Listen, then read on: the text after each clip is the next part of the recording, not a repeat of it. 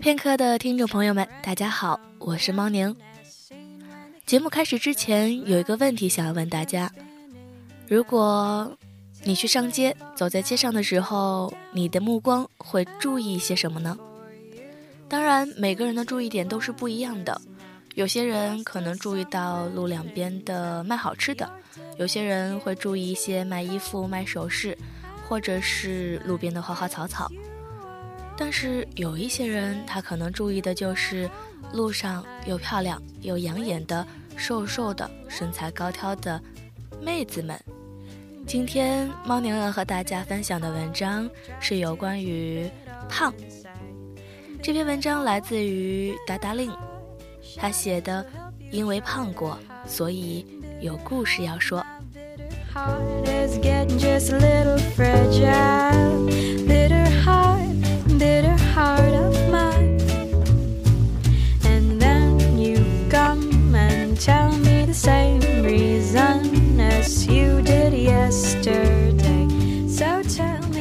曾经我以为自己是个非常严重的外貌协会，因为在我身边的女孩都是很好看的女孩子。从小学至今，我的每个阶段的死党在外貌上都要比我出众很多。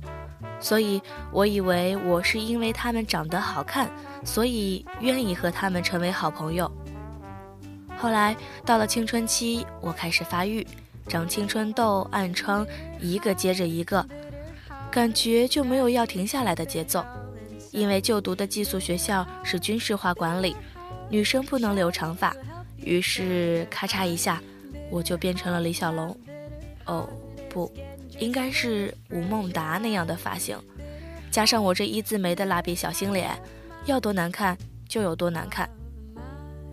小时候的可爱离我远去，我开始变得丑肥圆，于是我很自卑。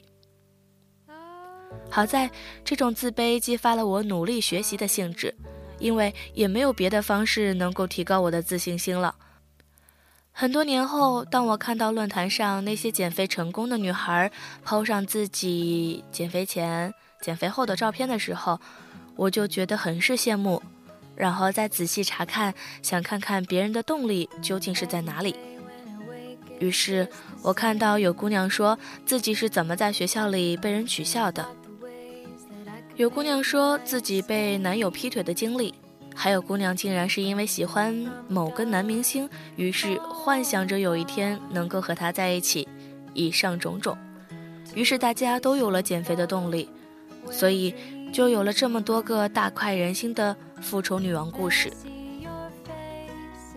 曾经我也有过巨胖无比的时候，青春期的日子掺杂着迷茫懵懂，还有课业的压力，上体育课长跑测试没法坚持下去。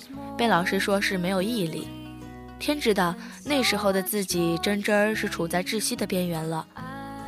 我知道跟在我身边的那些漂亮死党都没有抛弃我，即使在很多尴尬的场合，比如走教室的过道，我会碰倒别人的水杯，但是他们不会；比如运动会班上要集体订运动服两三围的时候，我都会悄悄上去跟体育委员说。就拿加大号吧，就不要量了。还有比如说买衣服的时候，老板从来不会笑脸迎上我，他们只会盯着我身边的瘦个子漂亮死党。那时候我最最疯狂的想法就是，要是现在有个人喜欢我就好了，这样我就有动力了。或者是最好现在有个人大声的在教室里骂我一顿死胖子，让我羞愧至此。或许我就有要逆袭的动力了，可是终究没有。他们都是在角落里或是心里，悄悄地看着我，指指点点，却从不出声。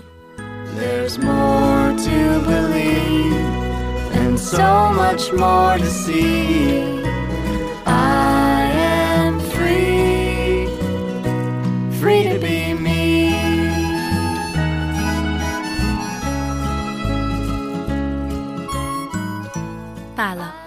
我想过减肥，可是真心是饿呀，饿了就没有办法看书学习。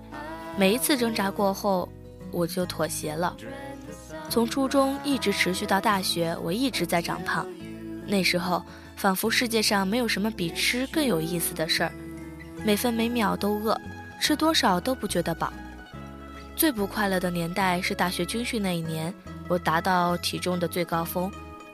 我还记得那时候刚进大学的一些片段。武汉的秋天也是很美的，校园里绿树成荫，很多鲜活的身体活跃在篮球场上、足球场上，还有体育馆的艺术舞蹈教室里。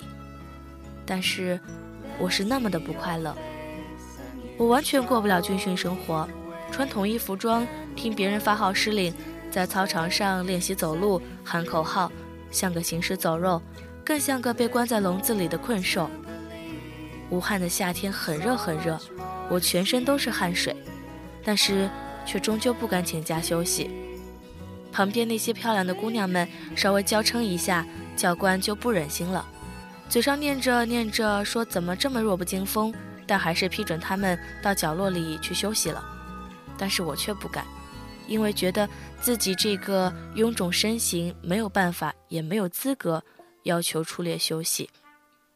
自卑、无奈，而又不知道该如何发出求救信号，每一寸呼吸都天昏地暗的回忆。虽然最后这些记忆再没有被拾起，因为我自己一个人紧紧的尘封了，以至于我现在总喜欢被调侃。那些年不嫌我丑我胖的人们，最后都成了闺蜜死党之交。完了，朋友圈有人回复：“你什么时候胖过了？”这时候的我心里会觉得，在大学或者工作后遇上的你们，着实没资格要你去体会初高中时属于我一个人的记忆。不管怎样，大学毕业走出社会的我，反而变得越来越好了。即使再胡吃海喝，也不会胖起来。每个周末还会开始有了跑步锻炼的习惯。这些在以前的日子，那是想也不敢想的。但是我身边的漂亮死党依旧，以至于我一度怀疑他们是不是故意要跟我在一起，以此来对比他们的出彩的。后来很多年的岁月证明，我的确是想多了。在我的记忆里，到了大学的后半阶段，我开始渐渐的就有了变化。或是因为夏天流汗多，或许是因为出去跑新闻运动量大，又或许是我慢慢无意识的开始喜欢上吃素，并且开始学会每天刷牙刷舌苔。总之，我就是慢慢瘦下来了。后来，校园里有同学看见我，也开始说：“你变好看了。”老同学看到我人人网里的照片，也说我变好看了，于是我就慢慢相信了。我不是个爱运动的人，天生就喜欢坐着，倒不至于夸张到每天都想躺着，但是我就是不爱动，因为这样，我一度觉得自己是个 loser，因为没有毅力，也没有追求人生精神之类的种种。直到后来，我开始慢慢明白。肥肉是你所不能实现的那部分自我，究其根本的我不快乐，并不是因为我肥胖不好看，而是因为我就是不快乐。有人说，三十岁以前的脸靠父母，三十岁以后的脸靠你的灵魂。那么我想说，青春期的孩子本不该有着胖瘦美丑的概念，光是那份青春无敌气息，就足以秒杀种种一切评判标准了。可惜，我们从来不懂，也没有人告诉我应该这样做，于是我就在这种压抑中度过了我的青春期。反倒是越到大学后面的日子，我开始从心里接受自己，然后慢慢放下了。不知道怎么的了，觉得突然对外貌有些释然，觉得不是很重要了，结果我就莫名其妙的开始变好看了。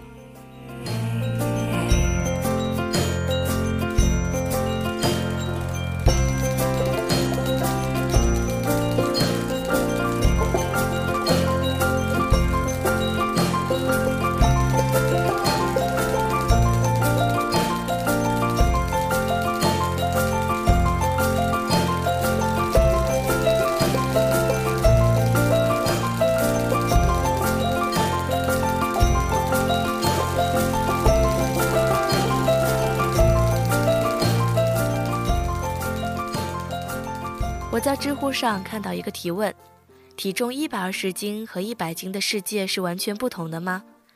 看到各种励志的回答，我还是被震惊了。我惊叹于每一个胖子曾经遭遇过的不快乐，惊叹于他们的毅力和拼命。而我最最爱的就是一个姑娘的回答。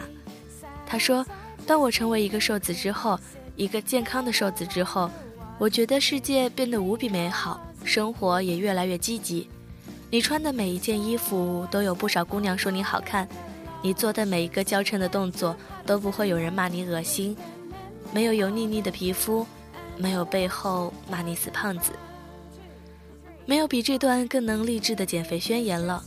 世界变得友善，并非只是看脸，我认为世界也看到了你对自己的爱惜和想要一个好的生活的诚意。有一天，我的一个朋友跟我推荐了一本书，书名叫做《这个世界上的一切都是瘦子的》。看到书名的时候，我心想，要是以前，我早就打死你了。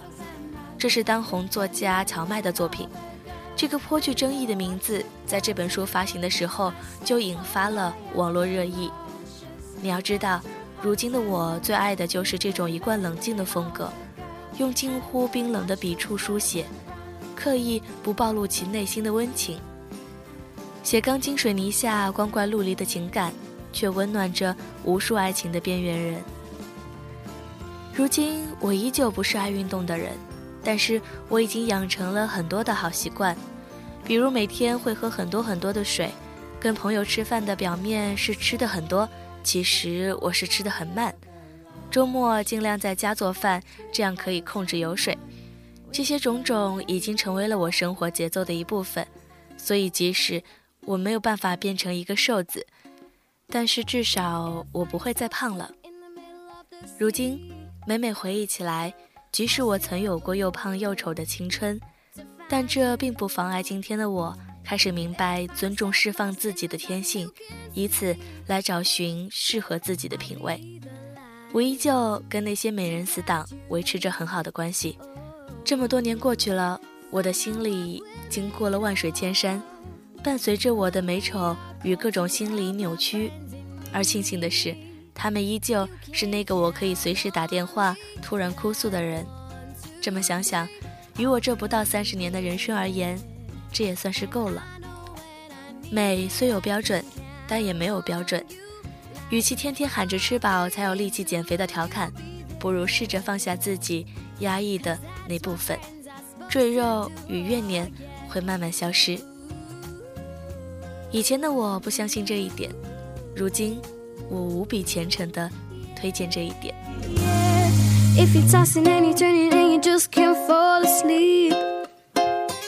亲爱的听众朋友们，大家好，欢迎您继续收听片刻，我是猫宁。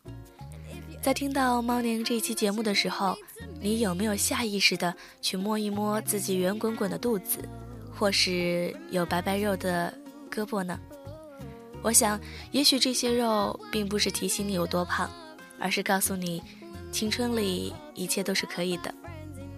而那些对你不离不弃的人，也是值得珍惜的。本期不期而遇，希望能够给。并不太胖，但是你觉得自己很胖的人，一些好的想法。下期见。